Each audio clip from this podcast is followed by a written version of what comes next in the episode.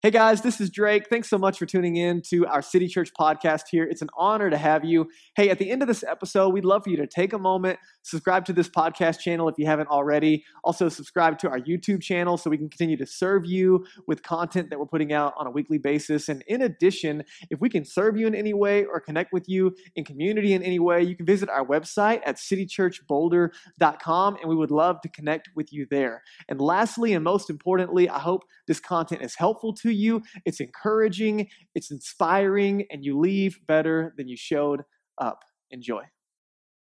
Glad you guys made it. My name is Drake. I'm the pastor here. It's an honor to have you gathering with us. You glad you made it? I'm so glad you made it. We are in the middle of this series, Practice Community and the Way of Jesus, and I and I am really wait, that's that's actually not right. That's my bad. We're not in that series. We're in the middle of a series called Identity, Calling, and the Way of Jesus. That's hilarious. So look at me using the wrong slide. Well, we're still in that series, whether the slide is right or not, but that's on me. I'm really glad you guys are here. Last week we kicked off this series. It's on our podcast and our YouTube channel. We did some formational work that I highly recommend you go back and pick up. And as always, we're walking through this together in community. And so would love to encourage you to get plugged into those city groups. Uh, we are consistently asking the question, what does it mean to follow Jesus? So, a quick note if you're, if you're new to City Church, new ish to this community, or you're not really sure where you land on your spiritual journey, kind of checking out faith, maybe you walked away from church or stayed away from church, or, or just trying to figure out where you land with this Jesus thing, I want you to know you are loved, safe, and welcome here. We're glad that you're here. Our desire is to meet you where you are, help you take some next steps in your faith journey, whatever that means. And so, that video is talking about uh, being family and community. I want you to know you're invited into this this family. You're invited into this community. And, and really, in order to flesh that out, it's not just attend on a weekend, sit shoulder to shoulder next to somebody, and then see them next week. That's not exactly family. Uh, that's kind of like Super Bowl Sunday, right? Like, show up, hang out. Happy Super Bowl Sunday, by the way. Any, like, die-hard football fans in here? I, I heard one little. Any, any snack and drink fans in here? Yeah. All, all my foodies. That's where we're. Commercials and food is all, all that we Super Bowl for. Um, Hey, so listen, no matter where you're walking in, you're loved, safe, and welcome. We mean that, and we're genuinely glad that you're here. Uh, by the way, that, that community night event that Maddie was talking about, that is a massively important event that we do, and we really want you to mark your calendars for it. Again, that's the first Wednesday, 6 to 8 p.m. As we practice the way of Jesus together in Boulder, we create strategic events to love the city around us. And so we use third spaces, meaning not where you live, or, um, yeah, not where you live and not where you work, but a third space where you play. So we create these third spaces, environments that would be comfortable for someone who maybe would never come to your city group or wouldn't come to a weekend gathering, but they'd let City Church buy them a drink. There's alcoholic and non available. It's a really cool cidery down the street. Free childcare. Come on, that is like worth it for your friends. They're like, all right, you know what? I don't know what I believe about Jesus, but no kids for two hours and a free drink, I'm in. So the idea is we create space to build community. There's no agenda. It's genuinely just creating environments of community. And so we want to want you to want to encourage you not just to mark your calendar so that you can be available, but then over the next couple of weeks, really thinking about your circles of influence, where you live, work, and play, the people that are in your circles of influence, inviting them to join you that evening. It's going to be really, really cool. Think of it like a happy hour meets really awesome community where everyone feels loved and that like they belong. You guys tracking with me? Yeah. Okay, cool. Three of us are excited. The rest of you are just freezing to death. I get it. It's okay. Like, I can't even move my lips. It's so cold in here. We're going to fix that, I promise. Okay, so again, we've been asking that question what does it mean to follow Jesus? Three things over and over again throughout the year. Jesus defines it for us. The clear invitation is not rearrange the mental furniture of your mind, believe something cognitively, and then hopefully everything works out at the end of your life. The invitation from Jesus is yes, to trust or believe in Him, but it is to rearrange our lives around three specific things. You guys remember what they are? Number one, it's cold. You, be with Jesus. Become like Jesus and do what Jesus did. That's the invitation. And uh, we, we're in this series focusing on becoming. Who are you becoming? And asking the who am I? Who am I in relation to God? Who is God? And how do all of those things work together? So I'm going to tell a little bit of my story, and then we'll get into the text today. Uh, I became a Jesus follower when I was 15 years old, a month before my 16th birthday. And in some ways, Jesus changed everything. We've been in our city groups working through equipping you to share your story with other people and, and just ha- kind of having you confident in like what your life was like before Jesus, how you met Jesus, and then what life has been like since Jesus. We've been kind of working on that tool together in multiple ways if you've been in a city group. Um, and the reason for that is just to kind of help you articulate what Jesus has done in your life. But what I've been watching, and, and, this is normal and this is great, is that all of our stories are very different and how we articulate them, what it even looked like when we met Jesus and what that looked like. You know, some of you have the story I was three years old and a, and a drug dealer and got my first tattoo at five and went to prison at six years old. And then I met Jesus and he changed my life and now I'm a pastor, right? Some of you have, no one has that story in here, but Right? Some of us have these like crazy, life changing, in the moment stories of Jesus, and other people have this progressive journey of at some point made a, a, a, personal decision to trust in Jesus, if you will, but then also the change that you've experienced wasn't this moment of like black and white. Wednesday I was this, Thursday I was this. So for me, in my story, Jesus did, it really did feel like he changed everything. Now, now not like, all of a sudden I was Jesus 2.0, but everything internally, it just shifted, like in a lot of ways, and I don't have time to share it all today. But it seemed like Jesus changed a lot, and, and it also set me on a trajectory. Like I started following Jesus. I never read the Bible, started reading the scriptures to learn about the life of Jesus and what it meant to follow him. And all I knew, I didn't know a lot about following Jesus. All I knew was that Jesus had changed my life, and I would love to share that with other people. That's really all that I knew. That's all I could articulate. I didn't know anything about the Bible. I didn't even know all of what it meant to, to follow Jesus, but that relationship was, was absolutely easy for me to identify. Jesus changed my life. I'd love to share that with other people. Fast track, and Jesus is doing a lot of really cool things in my life, and I feel like I'm really discovering what it means to follow Jesus, and there's this progressive transformation in my life from 15 up until this point. Um, but, um, like probably many of you, and I, and I recommended this book last week, uh, Pete Scazzero, he wrote this book called Emotionally Healthy Spirituality. And here's a quote that he has for us from that book that I, I just think captures the space that I found myself in, kind of like from 15 to 25, like a decade of following Jesus, and maybe this is familiar for you.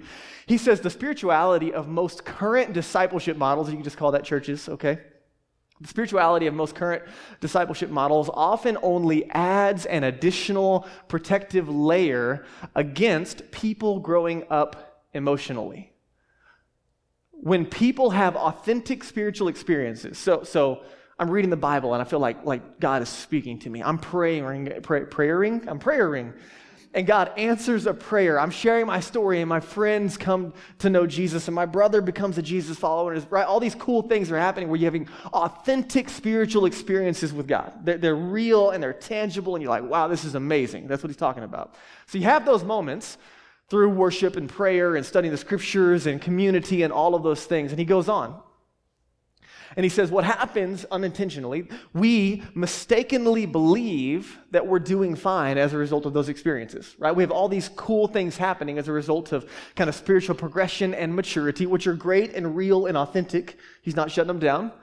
But he says they're mistakenly, we mistakenly believe that we're doing fine because of those external markers, even if our relational lives are fractured and the interior world is completely disordered. Their apparent progress then provides a spiritual reason for not doing the hard work of maturing. Short, they are deceived. And so, this is my story for the first decade of following Jesus. Lots of really cool stuff happening on the outside and inside that are tangible and real, but also completely unaware to some of the emotional unhealth that I carry around and that I leak into my relationships. Everything is surface level, everything is spiritualized, everything is pray about it, and I'm not able to do the hard work. I'm not even encouraged to do the hard work of figuring out what's going on on the inside, how my past influences who I am today, actually wrestling with, maybe going back in order to deal with my shadow, the inside self that is completely hidden, but informs a lot of my disordered behaviors and desires and thoughts and actions. And then he says this about himself because of the spiritual growth in certain areas of, of his life, he talks about his story in the book that, that we encourage you to pick up. He says, Because of the spiritual growth in certain areas, I ignored the glaring signs of emotional immaturity that were everywhere in and around me. This is my story, friends. And it might not be yours. Way to go, you. I'm glad you're not just an emotionally unhealthy basket case like I have been. But man, I, I was in an environment and in a culture where we weren't even having these conversations. And so lots of external activity that is supposed to bring about change. And then you do some things and you might see some things change and pivot and make some progress. But then a lot of this is still happening. And, you, and then you ask the questions, why? Well, is this Jesus thing even really working? And we, and we begin to question, who am I and, and what is my identity? What is my calling? And, and is any of this Jesus stuff actually working? Now, I share that because it's all going to tie into the discovery process of who we are and what God has called us to do. But Danielle and I, we met uh, when I was 19 and she must have been 17. We met, we started dating, and this is who I was in that space. Oh, well there, well, there you go. That's also who I was in that space. So we were married at 21 and 19. And, and I regret a lot about my 20s. Let me, let me tell you. there's a lot of my story that I regret. This is not one of them. I did not regret marrying Danielle. However, I do regret that she married me. you guys tracking with me? Because she married an emotional idiot. okay? I mean, I mean, for the first decade of our marriage, I had the permission to share this story, by the way. Um, so you guys can all tell Danielle how sorry you are after the service. But like genuinely, for the first 10 years of our marriage, it felt like I was emotionally unhealthy and unaware, and there was no one around me even helping us to navigate and dialogue. So it was spiritual surface level efforts and answers that did not bring about the deep need for emotional and personal change on the inside that influenced who I was becoming. And so, again, I, actually, I think while, while marrying young was, was a, a, really big gift in a lot of ways, again, I've really, uh, it's unfortunate that, that I was just a knucklehead for so very long. And there's this other book that we recommend called The Road Back to You. Um, that I highly recommend you pick up. We, we, we, love the Enneagram around here. It's a great tool, personality conversations. I'm an eight on the Enneagram, and so uh, it, it, also helps kind of in that self-discovery process. And so this is what a healthy eight looks like. I read this uh, last night, and I was like, I mean, this is so encouraging. So when eights are spiritually on the beam and self-aware, you guys see that word, self-aware? That's a really big word. I didn't even know it existed until like, you know, three weeks ago. So here we are. It's a joke. We're going to have fun. So, when, when eights are spiritually on the beam, I don't know what kind of beam that is, if that's a balance beam or what that is, but, but uh, some kind of beam and self aware, they are powerhouses yeah, like love that. Fearless, magnanimous. What a word! I just, man, they're just pumping you up in this book. So you should pick it up, right? Um, you're not going to be as good as an eight, but you'll be, you know, something. It's a joke, guys. Let's have some fun. Fearless, magnanimous, inspiring, energetic, supportive, loyal, self confident, intuitive, committed, and tolerant toward those who are weaker than they are. Yeah, that's, that's me, guys, on a healthy day. Unfortunately, I don't have a lot of those. So this is what looks like more. This is who Danielle married, by the way. Okay, so at, at 21, this is who I was. When eights switch their lives over to autopilot and spiritually fall asleep at the wheel, or are simply, I think, unaware, like I was, when they become uh, asleep at the wheel of their personality, they become shamelessly excessive, reckless, arrogant, bullheadedly uncompromising. That's unnecessary. Did not need that many words to describe, and sometimes even cruel. I don't know. Man, that hurt. Um, and I asked Danielle last night because I wanted to make sure I wasn't just blowing smoke. I'm like, hey, so how we doing? you know, like married in 2010, we're on year 13. And she said, You're better. it's like, yeah, man, better. Um, I'm still, a, still an idiot, but, but way less of one now, okay? Now, I, I share this with you, uh, honestly. Uh, it feels like over the last five years, God has brought us into a journey of self discovery and identity and calling that we did not have the tools to process early on in our marriage and in our apprenticing under Jesus. And so we are in this practice as a community because this is a central part of the formation that we see as followers of Jesus. And um, just to remind us of, of, a quote from last week from Saint, Avila, Saint Teresa of Avila, she said, Almost all problems in the spiritual life stem from a lack of self knowledge. So, again, this is not an invitation into hippy dippy, you know, self awareness conversations that have no grounding in Scripture. This is an invitation into processing the deeper questions Who am I? Who is God? Who am I in light of that relationship to God? And, and then what does it look like to press into a confident identity in who God says that we are? And how might that, how might that affect how we live? So last week we were in Matthew chapter 3. And uh, I was going to bring this back to this moment of identity and calling for Jesus. So Jesus is, is incredible for a lot of reasons, but in this moment, we see him demonstrating for us what it means to live out of a true space of identity and calling grounded in the voice of God. And so Jesus is 100% God, 100% man. He's going to empty himself of his divine attributes and live the life that you and I can't live. Everywhere we fail, Jesus succeeds. He's ultimately going to give his life in the place for the sins of the world on the cross. He's going to die, be buried, and resurrect, proving that he was who he said he was and that he could do for you and I what he promised to do. That is this invitation.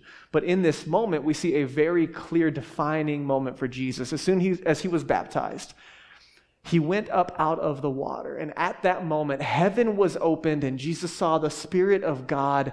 I'm sorry, he saw the Spirit of God descending like a dove and alighting on him. And a voice from heaven said, This is my Son, whom I love. With him I am well pleased. And last week we talked about this space. That in this moment, Jesus gets both his identity and calling. Before he has done anything, the voice of God says that he's loved. It's really important. We talk about this that, that you're not loved for your performance, that who you are matters, what you do matters, and it influences who you become. But that is not what brings you intrinsic value. So before Jesus has done a single thing in his God, Messiah, Christ thing that he's going to do, right? That calling, he is loved. But in that space, there's also a calling, that word son carries with it the very specific understanding of why he is there Son of God, Messiah, the awaited king that's going to take away the sins of the world. Jesus knew both his identity and calling in this moment. So here's the question that I have for you this morning Where does Jesus get his identity and calling? And it's right there from heaven. Specifically, from the voice of the Father, of the voice of God. He has this clear understanding. I don't know about you, I've never like come up out of the bathtub and had that happen, you know? In a moment where you just kind of come up out of the water and then a voice above your bathroom ceiling says exactly who you are and that you're loved and what you're supposed to do. It'd be pretty sweet, right? Never had that happen. But for Jesus in this moment, from the voice of God, he understands his identity and his calling. Here's the question that I have for you and I where do we get our identity and calling? What's the most natural knee jerk space that you and I get our identity and calling from? And if you're super, you know, spiritual and, and you want to give the Jesus answer, that's cool. Like, oh yeah, from Jesus, that's that's fine. But just think practically about the spaces that you and I live in. We don't get our, our calling and our identity from, he- from heaven, but rather from earth, from the world around us, specifically in a couple of ways. Number one, this is just to kind of catch us up performance right? You and I live in a culture that says, I am what I do. This is the space. Not, not that what you do doesn't matter, but when achievement is the thing that gives you identity, it, it feels like this thing Jesus called shifting sand. It's like just kind of unstable. And so you and I live in a society where we have more opportunity than ever to have achievement, have success, to do things of significance, to make us feel significant. And yet at the same time, especially in the West, we have such a unique mental health crisis going on right now in light of more success opportunity than ever before. Insecurity and fear post high school and getting, I mean, even, even before you get out of school. Insecurity and fear are the norm, are they not? And so, so, so in this weird tension of you are what you do, and you are, you, are, you are significant and unique when you can contribute and prove that you are successful in whatever metric that was, you and I are encouraged to find our identity in performance. You guys tracking with me? I know no one actually does that here. Uh, you guys are all way better than me, but we have this tendency to find our identity in not only what we do, but in addition, in what we have possessions. But the culture says, hey, you are what you have. So, what, what you drive, what you wear, what, what, you, what you text on, those are all identity statements, aren't they? Uh, no, no, it's just a phone. Yeah, right. You Android users, right? You just, you just, you know that if you would just get an iPhone, you would get along so much better with everybody else, right? But you refuse to do it because you're like one of those stick it to the man Android. Yeah, we know you. Identity statement. Right, and, and, we, we live in a really unique city. We got that hipster kind of crunchy granola vibe going on. As we have levels of identity statement even in Boulder, right? So how you dress informs, you know, a, a, part of your identity. And if you have a mustache or not, that informs, you know, especially for the ladies. It's a joke, guys. Realized I was like identity stereotyping there. Anyway, so you have these spaces, right, like of hipster levels. Well, you know, you can really figure out what kind of hipster somebody is when you watch them walk out of a building and then see what they drive home, right? So if they walk out and they get in a Tesla, you're like, oh, you're that kind of hipster, okay, that works for Google as well. That's cool. And if they get out and they ride their bicycle home, you're like, aha, that's, that's, right, there's a different identity statement going on. Um, or like, like uh, me, and, me and a bunch of guys, we, we ride motorcycles and it's a, it's a hobby that we love, but we'd all be lying if that wasn't an identity statement. And so we have these, you know, moments of like what we drive, what we wear, what we do. And by the way, this is not hating on any of that, right? It's all fine and appropriate. The things that we have communicate a part of our identity. Who is Albert without his Jeep? I don't know. He doesn't either. That's why we're doing this series. Right? In our culture, things aren't just things. That's all I'm trying to say, right? They're, they're identity statements. And again, this is not hating on things, it's not hating on, on what you do. This is just the reality that you and I are encouraged to find identity in performance and possessions, and lastly, in popularity, right? And these are all kind of uniquely tied, aren't they? Like, like I am what other people think of me. You ever feel that? You don't want to be what other people think of you, but you find yourself uniquely stuck in that space at times that you ever feel like a, pressure just to project a part of yourself that might not be completely true into a space because you're trying to kind of val- like figure out what people think and, and, and what to do with that like we have all kinds of, of issues around popularity. What people like uh, how, where my kids go to school and who i'm married to and what, what, body type i have and, and, and all these different things that we allow to identify what, what do people think about me my personality type. And, and then there's comparison. Man i wish i was that enneagram number and not this one. And right there's all these different things that contribute to our identity.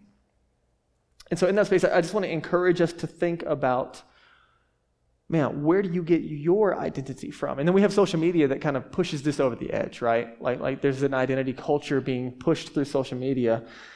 And so my experiences make up who I am and my, my maybe who I'm married to and the job that I have and my gifts or my talents. And, and again, those are all good things, right?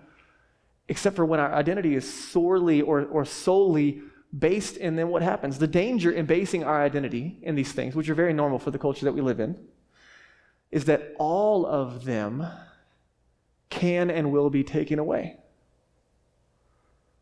At some point in our lives, all of these things are unstable and compromised. If all of my self worth, if all of my identity, if all of my happiness is based in these categories from the world around me, at some point it will all be taken away. And all of us, honestly, what we're longing for is belonging, to be truly known, to be truly loved.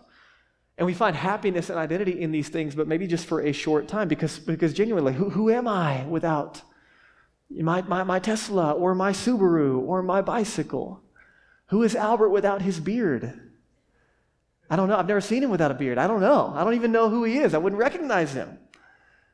Who am I without my hair? you know, who, who am I without my movement membership or my Ikon pass? All of a sudden we look up and things begin to fade away. And the point is, if our identity is based in these things, then our identity begins to crumble. And there's a crisis that happens internally. So the question today is what would it look like to get our identity, our calling from heaven and not from earth? And some of you are like, well, this is really, really cool. That's great, but I'm not Jesus. So Jesus has this clarity around who he's called to be and what he's come to do, but, but that's not me.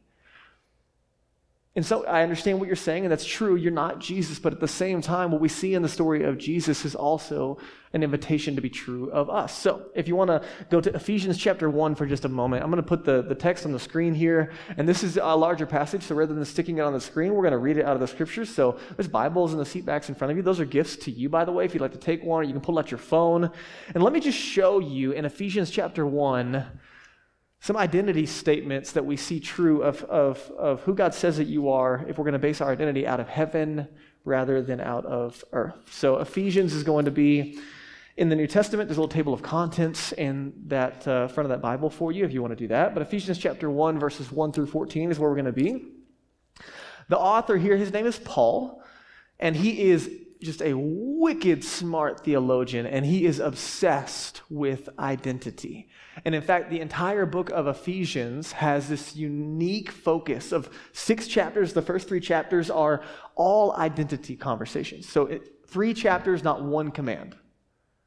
Three entire chapters, not one command, not one do this all identity. And then, literally, chapter four, the second half, he transitions and it's all commands, all the things that you should do, all the ways that you should be forming, who you're becoming, how you should live in light of your identity. So, this is really, really important because Paul was someone who found his identity in his spiritual kind of documentation and all of the accolades and all the degrees that he had. He was the most spiritual, hardcore Pharisee there was, and he was earning his way to God, and he was persecuting the church, he was killing Christians extra against Jesus, runs into the risen Jesus, or rather, he, he runs into him, becomes a Jesus follower, becomes a Christian. His entire life changes, so much so that he actually has a name change. He goes from Saul to Paul. And he is now the author of what we have as a third of our New Testament scriptures today. So this guy knows about identity. He has an identity that was built in his performance and his achievements and his accolades that was ripped away from him, and now he has a unique perspective on identity. And he shares it with the church in Ephesus and by default with you and I. So, with that context, I just want you to, this is the first, this is the introduction of the letter, okay? And in the Greek, by the way, this is all like one run on sentence. So I want you to see like how jazzed this guy is. You ever just talk so fast and don't take a breath like I do? You know, you're just like, so this guy, one, all 14 verses, one run on sentence in the Greek. So, um, It'd be really bad to be the guy that's transcribing, like, slow down, I got a hand cramp. Right, that, that's what's happening here. So, starting in verse 1, you guys ready? I'm going to read it slowly. I want you to listen for over and over again, he's going to use this term, in Christ. And I want you to watch for that. He's, he's attaching it to our identity. So, Paul, an apostle of Christ Jesus by the will of God, to the saints who are in Ephesus and by default in Boulder, Colorado, and are faithful in Christ Jesus. Grace to you and peace from God our Father and the Lord Jesus Christ. Blessed be the God and Father of our Lord Jesus Christ, who has blessed us in Christ with every spiritual blessing in the heavenly places, even as he chose us in him before the foundation of the world that we should be holy and blameless before him. In love, he predestined us for adoption to himself as sons. These are itty bitty words, guys. Forgot my Bible at home. Through Jesus Christ, continuing on, verse 5, according to the purpose of his will, to the praise of his glorious grace with which he has blessed us in the beloved. In him we have redemption through his blood, the forgiveness of our trespasses, according to the riches of his grace, which he lavished upon us in all wisdom and insight, making known to us the mystery of his will, according to his purpose, which he set forth in Christ, as a plan for the fullness of time to unite all things in him, things in heaven and things on the earth. In him we have obtained an inheritance inheritance, having been predestined according to the purpose of him who works all things according to the counsel of his will, so that we who were the first to hope in Christ might be to the praise of his glory. In him you also, talking to us, and his hearers. When you heard the word of truth, the gospel, the good news of your salvation, and believed in him, were sealed with the promised Holy Spirit, who is the guarantee of our inheritance until we acquire possession of it to the praise of his glory. you guys with me? This is all one. I mean, he is just dumping all of this incredible theology on the reality of who you are as a result of being a follower of Jesus. And you're like, yep, I got none of it. cool. Let's, let's, let's unpack it for a second, okay? In this space, there is this theology of identity. It, in Christ, in the New Testament, is used over 150 times. And Paul's favorite way to talk about us as our identity in Christ is that, that word, in Christ. He uses it over and over again. It's his favorite way to remind us of our relationship and what it means. And so we have some baptisms coming up at the end of the month. By the way, if you've never been baptized and you're interested in being baptized, the 26th, I believe, is the last Sunday of the month. And we're doing some baptisms, and it'll be way warmer in here, and the water will be warm when we do it. But when we, when we get baptized, it's an identity statement. We do it because Jesus told us to, but in addition, there's this incredible moment of identity. You go under the water, you come back up, and it's a picture of Jesus' death, burial, and resurrection. It's also a picture of the old you being dead and Jesus making you new, this new life in Christ. You come up out of the water, and you're a new creation in the words of Paul and of Jesus. And so, baptism is this incredible picture of your incorporation. This is called the doctrine of incorporation, by the way. You don't need to know that, but like if you want to sound really smart at lunch today. So, the doctrine of incorporation is how you start an LLC. That's how you do it. So, that's a good joke, guys. It's not how you start an LLC. When you become a Jesus follower, you are incorporated or, or brought into the family of God, adopted, right? All this language of being in Christ. It's like, what does that mean to be in Christ? So I want you to just follow with me for just a second. We'll come up for air in, in a sec on the on theology stuff. But Jesus represents all of humanity. As he walks the earth, 100% God, 100% man, Jesus is the representative for all of humanity. And when he wins this victory, which didn't feel like a victory at first, but when Jesus dies, is buried, and rises again, he doesn't just win the victory for himself, he wins it for all of us. So the cross and the resurrection is Jesus defeating sin, death, and the devil. And that reality for Jesus, if you are in Christ, if you're a follower of Jesus, if you are in the family of God by, by relation of trusting in Jesus and his work, then the reality that Jesus set forth is also true of you. Jesus defeated sin, death, and the devil, and by default, you are victorious as well. You guys tracking with me, right? That Jesus' victory is also our victory because of that relationship. Here's a simple way to say it everything that is true about Jesus, based on the doctrine that we're talking about, based on what we see in the scriptures, everything that is true about Jesus is true about you. If you're a follower of Jesus, Everything that is true about Jesus is true about you. And this is where this, this, cliche comes from that maybe you've heard before that when God looks at us, he sees Jesus. And, and it's, it's cliche and it's cute and, it, and it's, it's somewhat true. Like, yes, everything that's true about Jesus is true about you as a follower of Jesus. When God looks at you, he, he sees, yes, there's truth there. He also sees the rest of you, by the way right? So it's not like we have this blocker that, you know, God only sees the perfect resurrected Jesus and he doesn't see any of my mess or my brokenness and he doesn't really want to deal with that and I can just kind of live how I want. no, he sees all of it, all of our, our amazing, beautiful, and brokenness. But I want you to see these identity statements. So, so what Paul is getting at is everything that's true about Jesus is true about you. And you might be in here and you're like, I do not feel that. like not even a little bit. Okay, let me just summarize that list that we just read because it was a lot, right? You got to sit in it. But let me just kind of give you all the, all the identity statements that he, he just made in those 14 verses. You ready? This is true. If you're a follower of Jesus, this is true of you. You are blessed with every spiritual blessing. You are chosen. You are holy. You are blameless. You are loved. You are predestined. You are adopted. You're under God's pleasure. You're in God's will, to God's praise, redeemed, forgiven, rich in God's grace. You are wise. You didn't know that, did you? Aware of the mystery of Christ, included as in not left out, saved, sealed with the Spirit. You are God's unique possession in line for an inheritance, all to the praise of His glory. That's true of you because of Jesus.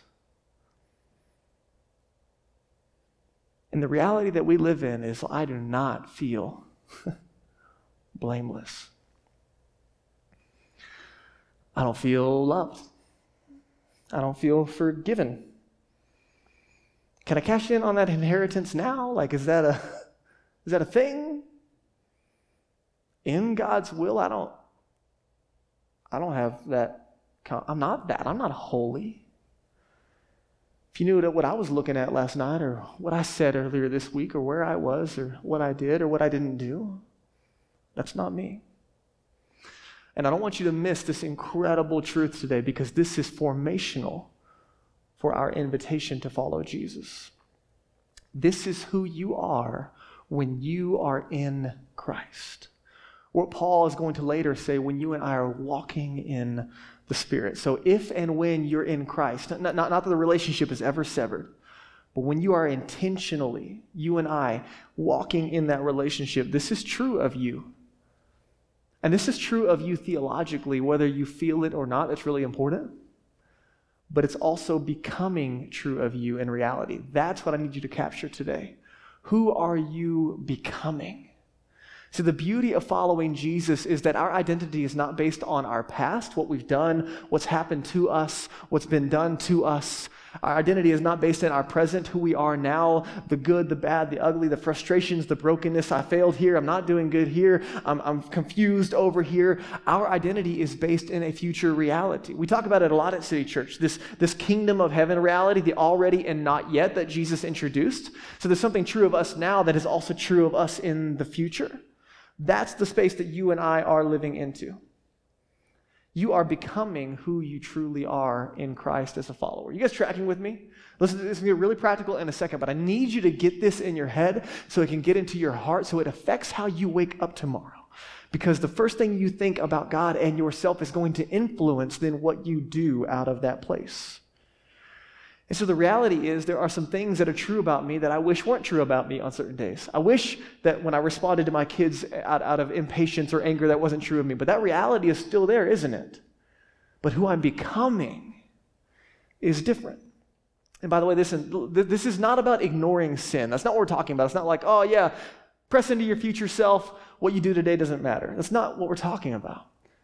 Nothing will sabotage your identity like the sin that you hide behind. If you and I take it of our own selves to redefine good and evil on our own terms, it will warp our personhood in a way that causes deep damage. And so part of it is agreeing with God about what He says is good and right and true and unhelpful and unloving, both for ourselves and our neighbors and to His honor. You know this. What you do comes out of who you are. And what we do comes out of that space. The truth and the lies that we believe about ourselves are going to influence what we do this week. So today, the goal is to reshape our thinking on who you really are in Christ. So I already told you, Ephesians 4 is where he pivots to all the commands. And that the point in that is this out of who you are, you can then focus on what you're doing.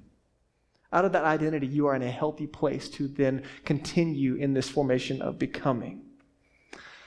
So I'm going to invite Daniel to come, and as he comes, we're going to get ready for uh, the, the space of, of responding today. But I want, I want to go back to me being a husband for a second. So at 21 years old, I became a husband. And I already told you, how, how good was I at being a husband at 21? Like not good, like not even a little bit good, like not even helpful on my best days good. But the reality is, at 21 years of age, I became a husband. That was never in question. Whether I was a good husband or a bad husband, that, that, that obviously went back and forth. But my status as a husband has not changed. You guys tracking with me? My identity shifted in that moment. When Danielle and I said our vows and we committed our lives to one another, I became a husband. And I have been spending the last 13 years, and I will spend the rest of my life learning how to be who I already am. Does that make sense to you? To live into this calling of becoming the kind of husband that Jesus has called me to be. This is true of me being a father as well. that one day we're in a hospital room and the doctor calls me dad. not, not his dad, like I am a dad, right? Right? Dad, I remember, Dad, you want to cut the umbilical cord? What's going to happen when I do? um, and all of a sudden, I'm, I'm a dad. And h- how good do you think I was day one at being a dad? No idea, right? They let me take a human home, like by my with, with just Danielle and I. We have we have a someone we have to now keep alive, and this is crazy. I had no idea what it meant to be a father. But I am spending my life, I have been spending my life the last seven years learning how to live up to the reality that I am a father, becoming who I already am. Uh, um, Daniel and Michelle, that they adopted uh, their two oldest daughters, Abigail and Addison. Um, and, and they were adopted in the moment that those two little girls were adopted into their family. They, they were then, you know, they had full access into all of their glorious kingdom, right? Which is maybe not that impressive. for some, but, but these little girls were adopted into this family and they became Hesslers. And every day, those little girls are learning to live into this identity that they are adopted into. They're learning over and over again what it means to be a Hessler, what it means to be a part of that family. You, you guys tracking with me? Learning to live into the identity that I already have, becoming who I already am. And so this is not rooted in my past, my present, but then in my future, who God says that I am.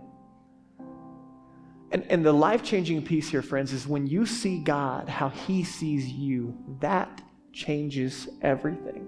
There's this little book called The Gift of Being Yourself by uh, David Benner, is his, his name. And here, here's what he says. Let me just read it for you. He says, Neither knowing God or even knowing ourselves can progress very far unless it begins with a knowledge of how deeply we are loved by God. So, when you think about your identity, what's the first thing that comes to mind? Because Paul's encouragement here and the invitation from heaven for you and I is I'm a son, I'm a daughter of God, I am loved. And in that space, it changes everything. But I know for a fact that there's some Mondays that that is not the first thing that comes to your mind. I know there are some conversations with your boss where that is not the first feeling that you have. I know there are some conversations with your extended family where that is not the first thing that is spoken over you. I know there is some self talk that happens late at night, and there is nothing about what's happening in your mind that is close to that reality. And so, the beauty of community, the beauty of the scriptures, the beauty of leaning into this is over and over again. We need people around us and the scriptures to speak reality over our lives. That when we are believing lies, you have people around you and you have your Father in heaven saying, That's not who you are. That's not who you are. And who are you becoming? It, it might be my activity in this moment, but that's not my deepest identity. And we need people constantly calling us back into the reality of who we are called to be. So, in a moment of anger and a shortness of response, Danielle might say, That's not who you are. It might be what I have just done, but that's not who you are. And she calls me up into something better. This is who we're becoming, this is how we're formed. We're going to continue in this series doing some deeper dives of self discovery. And so I hope you'll kind of lean in and stay tuned. Through community, we're going to be doing all of this together. So I've got a couple of things for you on the screen as we end our time. Number one, I just want to encourage you this week to press into the practice of, of, of reading Ephesians. So we just finished our, our, our 21 day journey of reading through John, and I hope that was encouraging to you. So this week you might pick up the book of Ephesians, six chapters, maybe a chapter a day, or whatever it means for you, whatever you can create the space for and actually be present. I was having a conversation with some friends, and they're like, "Oh, I am behind a couple days on John. I'll like try to catch up and read those three chapters today." And I'm like, "Hey, listen, like don't don't forget, it's not about how much you've read this week. It's about whether or not you were with Jesus in that reading. Jesus doesn't care if you read three chapters or three verses. Were you with Him?" In that space? Were you letting Scripture reshape reality in your mind, get it into your heart and your bones, and shape your identity? So this week, if you can, pick up the book of Ephesians. It's, take one of those Bibles, use the Bible app, whatever, and just sit in the first three chapters of identity, and then look at the last three chapters and see how identity shapes what we do. And here are some questions to ask.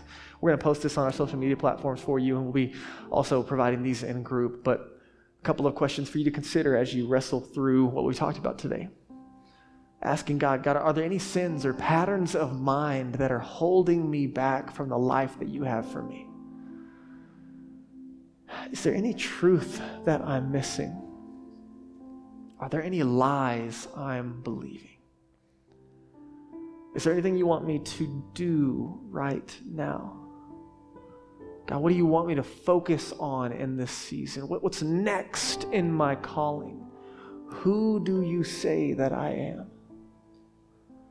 These kinds of questions, as you read the scriptures, are going to help form our identity. So I'm going to invite you to bow your heads with me and close your eyes for just a moment. This is just a moment of privacy, and the team's going to lead us in some worship songs, and we're going to have a chance to respond. But with your heads bowed and eyes closed, just kind of removing distraction from around you, being present to the moment. Let's invite the Holy Spirit to speak. Holy Spirit, thank you so much for being with us today. Thank you that you love us and that you are pursuing us.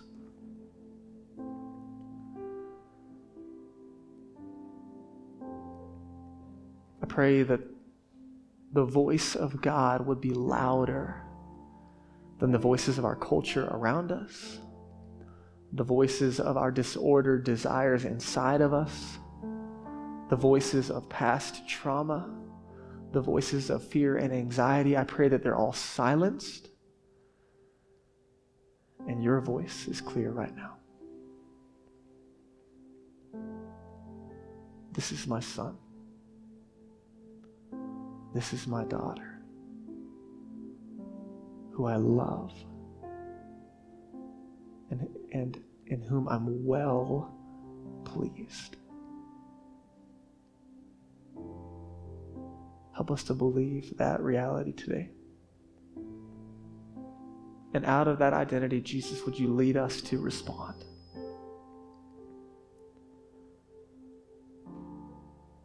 Some of you in here are not followers of Jesus, and the invitation for you